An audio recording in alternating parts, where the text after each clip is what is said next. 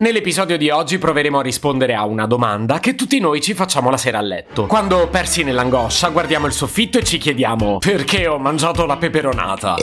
la domanda non è questa. Attingerò al repertorio esistenziale, anche perché a questa non so rispondere. La domanda di cui voglio parlare è ma chi me l'ha fatto fare? Cosa muove le nostre azioni? Perché ci sottoponiamo quotidianamente a una routine che forse neanche ci piace? Se potevi cambiarmi il carattere, nascevo Ward. Si chiama Marcello Forcina. Dice quello che pensa, pensa poco a quello che dice. Ma quando c'è da sudare, preferisce quattro chiacchiere e un Campari Spritz.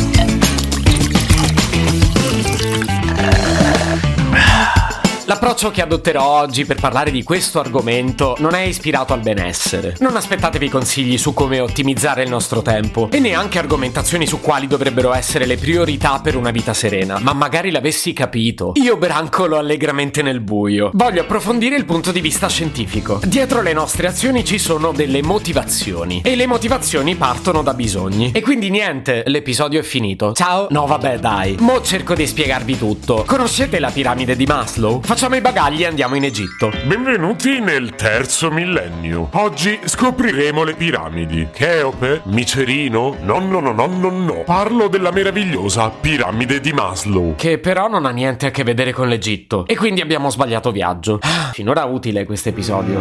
Abraham Maslow è stato uno psicologo statunitense. Nacque nel 1908, quindi beh, una vita fa. Però dei suoi studi si parla ancora oggi, in particolare della sua piramide dei bisogni, che lui teorizzò nel 1954. In estrema sintesi lui propose un modello motivazionale dello sviluppo umano basato su una gerarchia di bisogni, che vengono quindi disposti a piramide, in base alla quale la soddisfazione dei bisogni più elementari, parte bassa della piramide, è necessaria per far emergere quelli di ordine superiore. Um, vabbè, non è così complicato. Immaginate di avere una scala, sui primi gradini avete i bisogni più elementari e salendo quelli via via meno urgenti. Se non fate i primi gradini, in cima alla scala non ci arrivate. Ora, il funzionamento della piramide credo sia chiaro. Quello di cui dobbiamo parlare e che nel tempo ha fatto criticare il sistema di Maslow è definire quali bisogni posizioniamo sui vari gradini della piramide. E soprattutto perché nessuno ha mai pensato di metterci dentro anche il wifi. Penso solo io che il bisogno di una rete wifi dovrebbe essere il primo gradino. Sul livello più basso della piramide Maslow mette i bisogni fisiologici. Fame, sete, sonno, termoregolazione sono i bisogni connessi alla sopravvivenza fisica dell'individuo e perciò sono quelli che vanno soddisfatti per primi. Rientrano in questa categoria anche il sesso e l'omeostasi. Uno dei due non so cosa sia.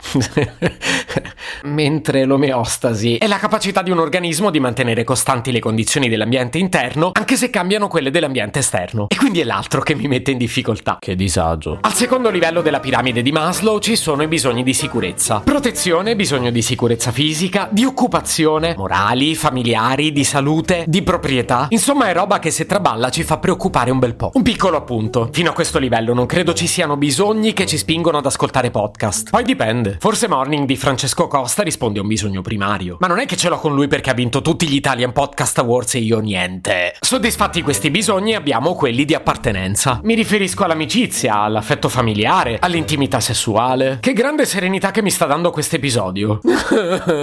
Quindi qua ci mettiamo tutti i podcast in cui c'è qualcuno che chiacchiera con qualcun altro. Tipo Kashmir, un altro che ha vinto un botto dei premi. Niente di personale. Soddisfatti questi abbiamo i bisogni di stima. Tipo essere apprezzato, riconosciuto, rispettato. Tutta roba che Giampiero Kesten di cose molto umane conosce bene. A Milano lo fermavano per strada. Mito personale. Sul gradino più alto troviamo i bisogni di autorealizzazione. Mettere a frutto l'identità personale in base ad aspettative e potenzialità. Ma dai, chi mi ascolta è disadattato. E quindi ciao. Se potevi cambiarmi il carattere, nascevo Ward. Un podcast inutile, effervescente e tossico, come una pasticca di mentos in una bacinella di Coca Zero. Questa serie è disponibile su Spotify, Apple Podcast, Google Podcast, Spreaker e sulle radio online futuradio.it e radiopretaporte.com. Stelline, recensioni e follow sono molto graditi. Per due chiacchiere con Marcello e aggiornamenti sui prossimi inutili episodi, segui il canale Instagram Chiocciola Nascevo Word oppure cerca su Telegram l'account Chiocciola Marcellogram.